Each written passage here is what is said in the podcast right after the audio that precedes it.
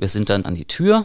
Er ist vorausgegangen, hat geklopft, hat gerufen, hallo, Polizei, keine Reaktion. Die Tür war nicht abgeschlossen, er hat sich dann mal vorsichtig aufgemacht, ist hineingegangen und auf dem Boden man gesehen so eine Art Schlachterbeil, eine Blutlache und einen leblosen Mann. Die Wohnung war nach hinten so halb dunkel. Da hat sich auf einmal was bewegt und diese Fetzen in meiner Erinnerung sind dann noch ein hochgereckter Arm, Geschrei, ein Messer, eine Frau mit einem verzerrten Gesicht und dieses Messer kommt auf mich zu.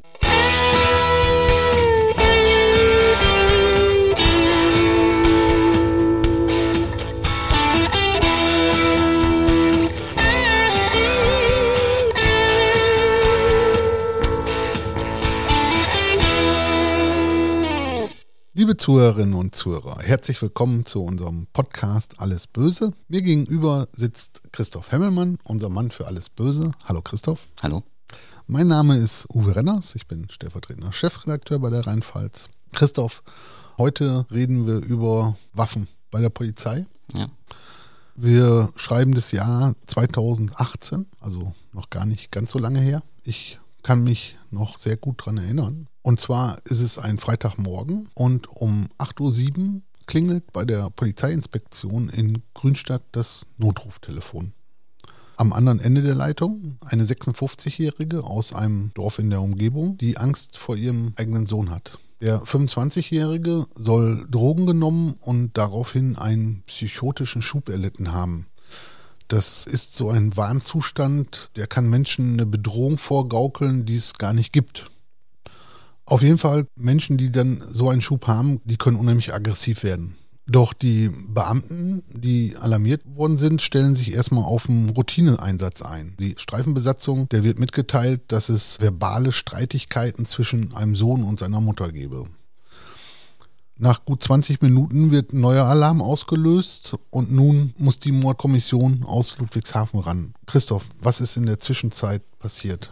Ja, die Polizeistreife ist dahin gefahren, hat ein paar Minuten gebraucht und als die Beamten dann dort eingetroffen sind, hatte der 25-Jährige seine Mutter mit Faustschlägen und einer Schere schon so schwer verletzt, dass sie kurz darauf gestorben ist. Und mit seiner Schere ist er dann auch auf die Beamten losgegangen, hat die beiden auch schon am Kopf verletzt und die haben daraufhin geschossen und den jungen Mann tödlich getroffen. Ich kann mich deshalb an den Tag gut erinnern, weil die Kollegin aus Grünstadt, unsere Lokalchefin, kurze Zeit später vor Ort völlig überrascht von der Situation war. Die hat erstmal einen kleinen Schock bekommen, weil da hat die auch nicht mit gerechnet. Wie oft haben die denn auf den Mann geschossen? An seinem Körper gab es laut Obduktion hinterher sieben Schussverletzungen, wobei zwei waren auf das gleiche Projektil zurückzuführen. Das hatte irgendwie seinen Oberarm durchschlagen und so zwei Wunden dann auf einmal gerissen. Aber unterm Strich also sechs Schüsse, die auch getroffen haben, zwei aus der Pistole des einen Beamten und vier weitere aus der von seiner Kollegin. Jetzt muss ich mal so provokativ fragen, das hört sich ja so ein bisschen an wie in so einer Western-Schießerei. Also ich meine, sechs Schüsse und dann noch auf einen Mann, der in Anführungsstrichen nur eine Schere in der Hand hat. Haben die Polizisten da überreagiert? Das ist eine Frage, die wir bei diesen Fällen immer wieder haben. Immer wieder heißt, also ich habe mir jetzt die Zahlen vom Innenministerium nochmal geben lassen. 2015 bis 2020 im Schnitt wird in Rheinland-Pfalz pro Jahr ein Mensch von der Polizei erschossen. Und für diese Fälle ist das, was da im Raum Grünstadt 2018 passiert ist, durchaus typisch. Gerade wenn man sich die Pfälzer Beispiele da aus dieser Zeit anguckt, ist es immer wieder so, es geht um Menschen, die mit Stichwaffen bewaffnet sind, also klassisch ein Messer oder eben auch mal eine Schere, so wie jetzt hier. Und es sind dann immer mehrere Polizeikugeln, die sie treffen. 2015 also war auch ein Fall der Polizeiinspektion Grünstadt. Das war damals in Grünstadt selbst. Nachbarn aus einem Zehn-Parteien-Wohnhaus haben heftigen Streit gehört und haben deswegen die Polizei gerufen. Da sind dann schon gleich zwei Streifen angerückt. Die haben geklingelt. Ein 40-Jähriger, der dort gewohnt hat, macht auf und ist direkt mit dem Messer auf die Polizisten losgegangen. Dann auch Schüsse, in dem Fall zwei Schüsse, die in den Unterbauch gegangen sind. Notoperation, der Mann ist einige Stunden später dann im Krankenhaus aber gestorben. Und noch ein Fall im Mai 2016 in Ludwigshafen in der Nähe vom Berliner Platz. Da ist ein Obdachloser wirklich offenbar urplötzlich auf zwei Polizisten losgegangen, die einfach nur an ihm vorbeigelaufen sind.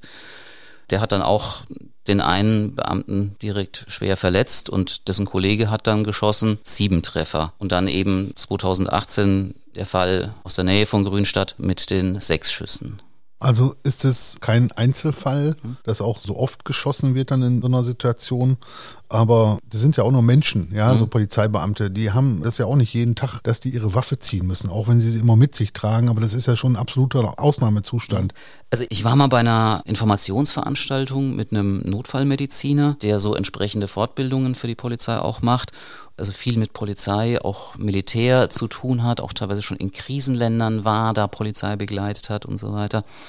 Und der hat da so ein Beispiel angeführt, das ist uns nicht besonders präsent, aber im März 2014 hat es in einer chinesischen Stadt in Kunming ein Massaker gegeben.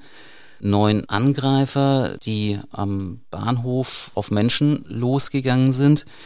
Die Bilanz waren 140 Verletzte und 29 Tote. Und diese Angreifer waren ausschließlich mit Messern und Macheten und so bewaffnet. Das heißt, du kannst mit Schnittwaffen schon eine ganze Menge anrichten. Und wenn die Verletzung entsprechend ist, geht das ruckzuck, dass jemand tot ist. Was bei diesen Stichwaffen und so weiter dazukommt, sie sind halt einfach brutal einfach zu bedienen. Also das heißt, ein ungeübter Angreifer mit einem Messer ist im Grunde gefährlicher als ein ungeübter Angreifer mit einer Pistole.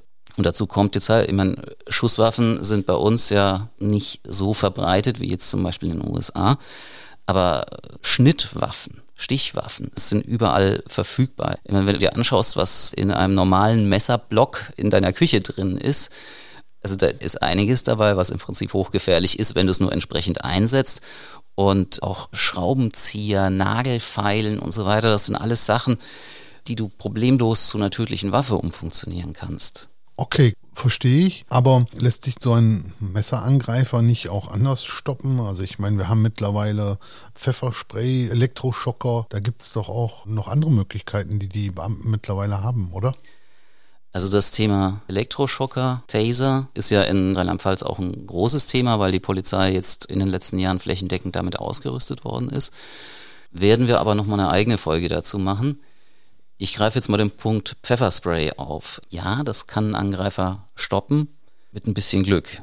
Weil wie gut dieses Zeug wirkt, das hängt von verschiedenen Faktoren ab. Einmal schon mal davon, wie empfindlich derjenige eigentlich ist, gegen den es eingesetzt wird. Ich sag mal ganz platt, siehst du in der Küche, es gibt Leute, die heulen schon, wenn sie eine Zwiebel nur aus der Ferne sehen und es gibt andere, die schnippeln das Ding klein, problemlos, ohne irgendwie da auch nur ein bisschen davon gestört zu werden.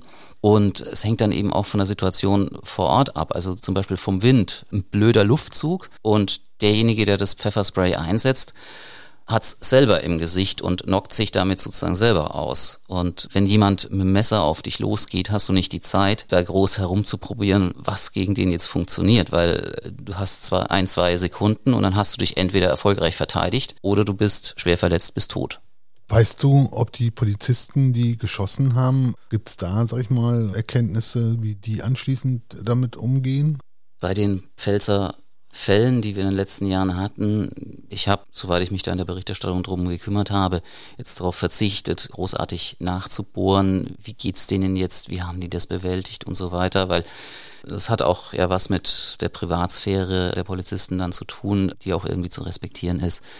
Ich habe aber trotzdem durchaus mitgekriegt, dass die teilweise wirklich schwer daran getragen haben, dann auch, ich sag mal, monatelang einfach nicht arbeitsfähig sind wegen der psychischen Folgen. Also ich sag mal, gerade so in älteren Fernsehkrimis sieht man oft, dass da irgendwie der Tatortkommissar, der zieht dann irgendwie die Pistole, erschießt jemanden, stellt fest, oh, der ist tot, steckt die Pistole wieder ein und dann geht's irgendwie weiter. Ich sag mal, das funktioniert bei einem normalen Menschen nicht so. Also da ich ja so provokativ angefangen bin, muss man an dieser Stelle, bevor wir weitermachen, schon irgendwo dann auch das ein bisschen gerade biegen und sagen, da läuft keiner rum, der rumballert. Wie bereiten sich die Polizisten denn auf solche Situationen vor? Ich habe das vor ein paar Jahren mal selber mitmachen dürfen, also ausschnittsweise sozusagen. Das sind ja dann mehrtägige Ausbildungsprogramme, die immer wieder aufgefrischt werden. Da kann ich jetzt natürlich nicht als Journalist hinmarschieren und sagen, ich mache das mal so komplett mit. Aber ich habe mal so bestimmte Ausschnitte von so einem Ausbildungsprogramm mitgemacht. Das war in Enkenbach-Alsenborn, Kreis Kaiserslautern. Kennen, glaube ich, viele. Da gibt es so ein großes Polizeigelände, wo Einheiten der Bereitschaftspolizei stationiert sind. Teile der Spezialkräfte, SEK. Es gibt große Lagerhallen, da hat man zum Beispiel, wir hatten ja in einer der früheren Folgen über das BASF-Explosionsunglück gesprochen, die Riesentrümmer von diesen explodierten Leitungen, die damals beschlagnahmt worden waren, analysiert wurden für die Unglücksrekonstruktion, die wurden dann zum Beispiel auch da in Enkenbach-Alsenborn bei der Polizei eingelagert. Ja, und außerdem gibt's da eben Anlagen fürs Schießtraining, zum Beispiel auch so eine Art Schießkino. Das ist eine hochmoderne Anlage, müsste so 2010 rum entstanden sein, hat damals mehrere Millionen gekostet. Da ist es eben so, wenn du da trainierst, du hast eine normale Polizeipistole, die ist aber umgerüstet. Der Knall kommt vom Lautsprecher und die Schussbahn wird über Laserstrahlen markiert. Also wer bei der Polizei reinen Innendienst macht, der muss da einmal im Jahr so ein Training machen. Streifenpolizisten dreimal im Jahr und die können dann auch so ein bisschen wählen, was jeweils der Schwerpunkt ist. Es gibt dann so Spezialprogramme, äh, zum Beispiel Schießen unter ungünstigen Lichtverhältnissen, wo dann eben über eine Lichtanlage, werden sie dann geblendet oder man macht Kunstnebel rein oder es ist einfach in diesem Raum dann dunkel und sie müssen gleichzeitig mit der Pistole und der Taschenlampe hantieren. Und was durftest du da machen? Auf der Leinwand war im Prinzip der gute alte Pappkamerad, sozusagen der Umriss eines Menschen, grob, der sich aber nicht bewegt und so weiter. Kennt jeder, der bei der Bundeswehr war. Ich ja. glaube, da mussten dann die, die da waren, alle mal irgendwie drauf schießen. Ja. Und ich war ja auch mal bei der Bundeswehr. Ich habe dann da erstmal einfach doch wieder irgendwie abspulen können, was ich damals gelernt habe beim Schießen, anvisieren, einatmen, wieder ausatmen, ein Stück, dann den Atem anhalten, damit der Körper so ganz ruhig und stabil ist und dann abdrücken. Dieses Schießen auf die sozusagen virtuellen Pappkameraden, das hat eigentlich auch relativ gut dann auf Anhieb bei mir funktioniert. Der Trainer hat mich auch direkt gelobt, hat gemeint, ganz gut für jemanden, der so lange nicht geschossen hat, wobei er es hinterher ein bisschen relativiert hat, weil er, als wir fertig waren, gesagt hat, naja, am Anfang lobt er jeden, um ein bisschen die Motivation zu steigern, aber gut. Wir sind dann sozusagen in die zweite Stufe gegangen. Musst dir so vorstellen, du hast da eine Leinwand und da läuft eine Szene ab, aber du selber wirst dann Teil davon. Die Ausgangslage war also, ich bin jetzt Streifenpolizist und soll zusammen mit einem Kollegen einen notorischen Kriminellen, ich glaube, er war uns irgendwie vorgestellt, ist mehrfach Dieb, aber auch als jemand, wo man schon weiß, hm, könnte Stress geben, er hatte auch einen Namen, Markus Westenberg, und er hatte ein Alter 32 Jahre. Und die Szenerie war, also wir sind da, wo er wohnt, irgendwie draußen auf der Straße und wir sehen ihn da kommen und der Kollege spricht ihn dann an und verlangt seinen Ausweis. Der Kollege auf der Leinwand steht dann mit so den üblichen zwei Armlängen Abstand zu dem bösen Herrn Westenberg und ich so schräg dahinter bin eben sozusagen die Sicherung für den Kollegen. Ja, und in der ersten Szene, die dann da ablief, hat der Herr Westenberg, nachdem er seinen Ausweis zeigen sollte, in seine Jacke, Mantel irgendwie gegriffen, aber rausgeholt hat er nicht einen Ausweis, sondern Messer mit einer Klinge. Und ich habe dann kurz gezögert, geschossen, auch getroffen, aber es war zu spät, weil, auch das hat man auf der Leinwand also schon brutal deutlich gesehen, der hat schon sein Messer in meinen Kollegen da reingerammt. Und ich sag mal, der sarkastische Kommentar vom Schießtrainer war dann, na, wenigstens haben sie ihren Kollegen noch gerecht. Du sagtest gerade Schießkino. Gibt es da verschiedene Szenen oder ist es immer gleich? Es gibt viele verschiedene Szenen und auch in vielen verschiedenen Variationen. Ich habe dann gleich nochmal einen Durchlauf gemacht auch wieder die gleiche Ausgangslage, nur hat der böse Herr Westenberg diesmal eine Pistole aus seiner Jacke rausgezogen und damit nicht auf meinen Kollegen gezielt, sondern auf mich. Diesmal war es so, ich war schneller. Ich habe ihn getroffen und zwar bevor er auf mich geschossen hat. Es kann aber auch durchaus sein, dass er in dieser Szene tatsächlich nur seinen Ausweis rausholt. Also ich meine, wenn man jetzt denkt, okay, die Polizisten werden sozusagen drauf geeicht, immer wenn jemand in die Jacke greift und da irgendwas rausholt, dann ballern sie ihn weg. Genauso ist es nicht, sondern man muss wirklich gucken, was holt er da raus und wie läuft es dann weiter. Und es geht nicht nur um diesen Menschen, von dem man ja schon irgendwie weiß, dass er der Bösewicht ist. Ich habe das so richtig gemerkt, weil ich dann in einem weiteren Durchlauf auch mal zugeschaut habe.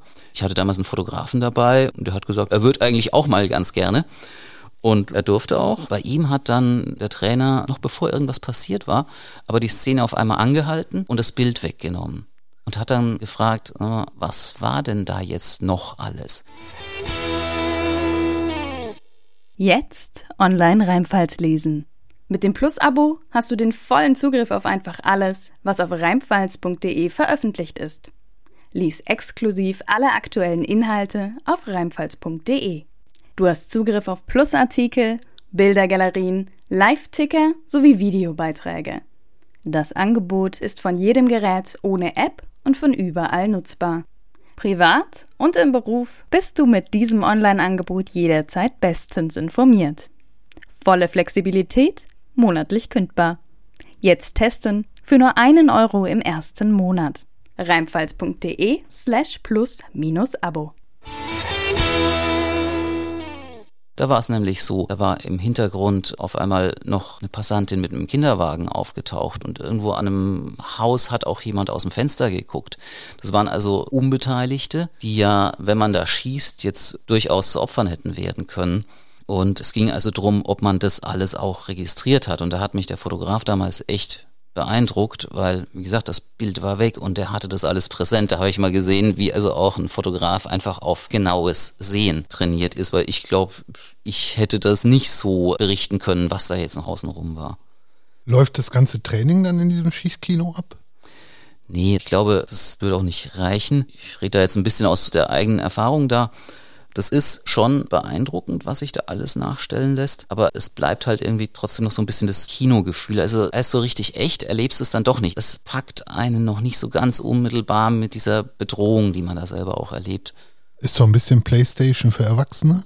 Ja, schon. Ich glaube, das ist schon irgendwie vergleichbar. Ich meine, der Puls geht schon irgendwie hoch, aber wie gesagt, so hundertprozentig echt fühlt sich's nicht an aber jedenfalls fast echt fühlt sich's an. Das habe ich dann in einem weiteren Durchlauf gemerkt, wenn man dann wirklich in eine Szene hineingenommen wird, wo der Angreifer nicht mehr auf einer Leinwand ist, sondern dir als echter Mensch entgegenkommt.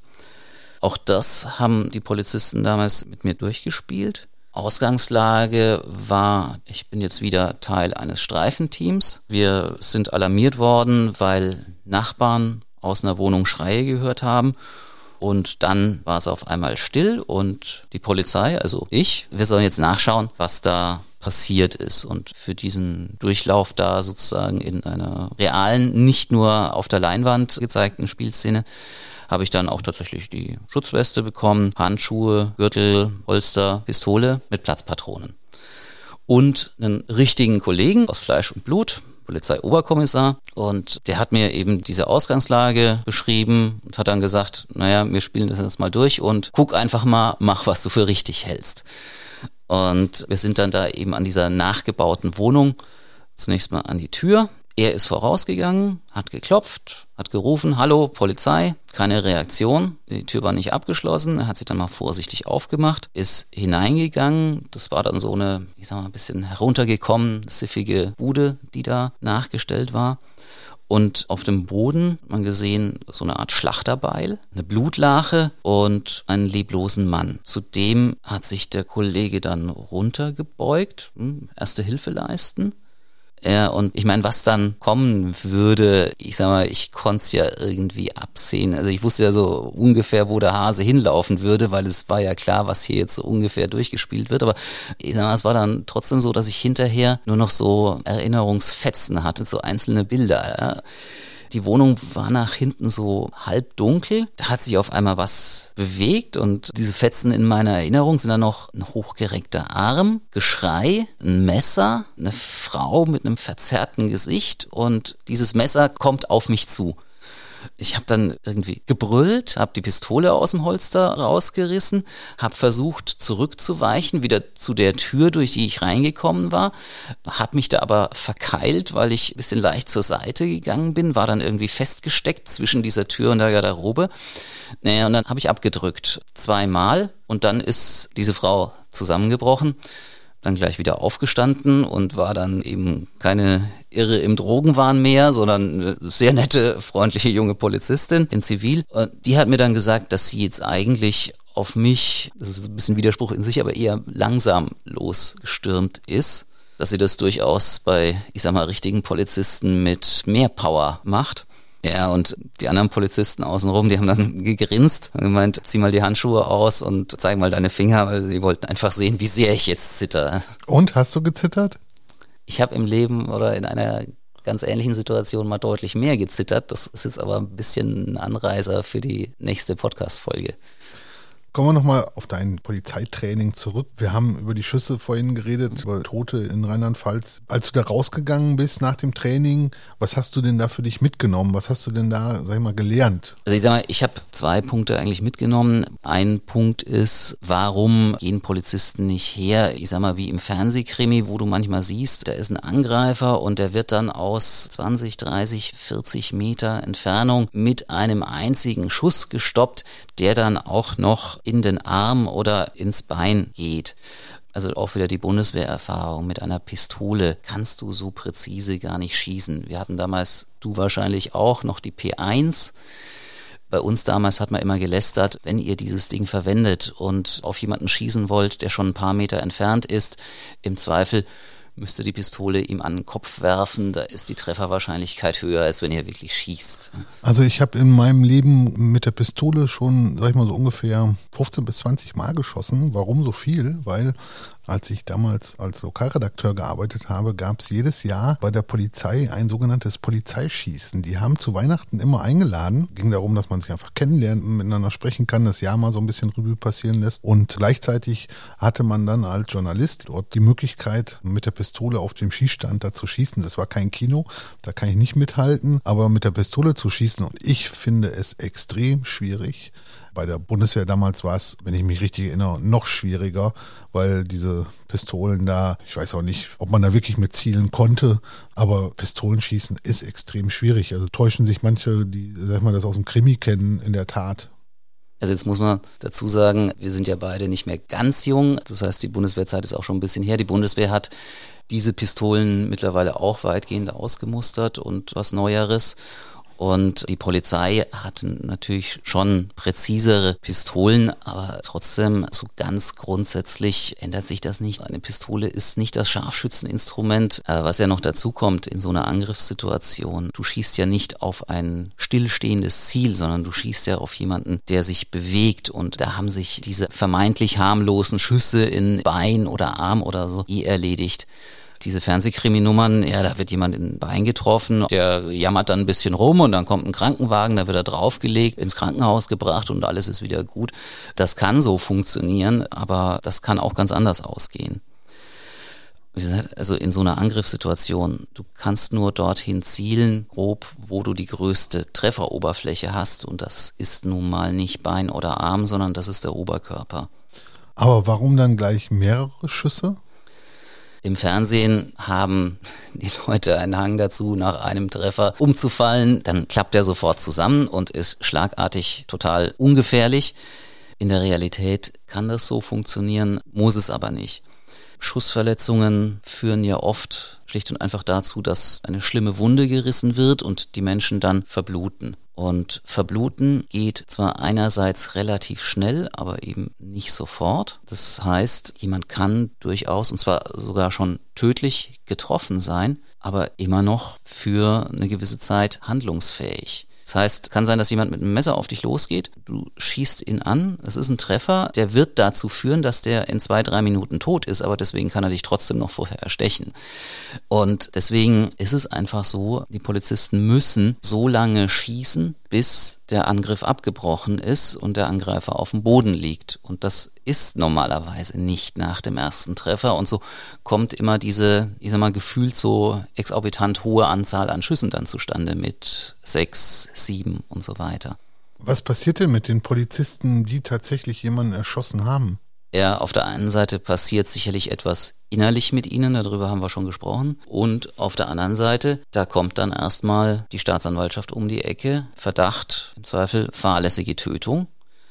Dann wird gegen diese Polizisten ermittelt. Natürlich ist es so, es sind erstmal ihre eigenen Kollegen, die gegen sie ermitteln. Da kann man jetzt natürlich kommen und sagen, hm, eine Krähe hackt der anderen kein Auge aus oder irgendwie so diese Sprüche. Glaube ich so erstmal nicht, aber davon mal abgesehen, hinten dran ist ja auch noch die Staatsanwaltschaft, die entscheidet, ist die Sache hinreichend aufgeklärt oder muss da nochmal nachgearbeitet werden. Staatsanwaltschaft und Polizei hängen natürlich auch nochmal relativ eng zusammen, sind aber schon zwei unterschiedliche Institutionen, die auch unterschiedlich ticken. Und mein Eindruck ist eigentlich eher, dass die Staatsanwaltschaften gerade in diesen Fällen gucken, dass man das besonders genau prüft, ob der Schusswaffengebrauch wirklich gerechtfertigt war. Mir ist da mal ein Beispiel aus Mannheim in die Hände gefallen. Da haben im Dezember 2019 Polizisten Sanitäter in eine Wohnung begleitet, weil die Sanitäter sollten sich dort um einen verwirrten Mann kümmern und man hatte schon so eine Ahnung, das könnte auch gefährlich werden. Der hat dann auch tatsächlich auf einmal ein Messer in der Hand gehabt, ist auf die Sanitäter los, die haben sich dann auf dem Balkon gerettet. Die Polizisten haben ihn erschossen. Auch da war es eigentlich, wenn du die Ausgangslage in der Wohnung und so weiter angeguckt hast, von vornherein sonnenklar. Die Polizisten konnten nichts anderes machen, das war Notwehr.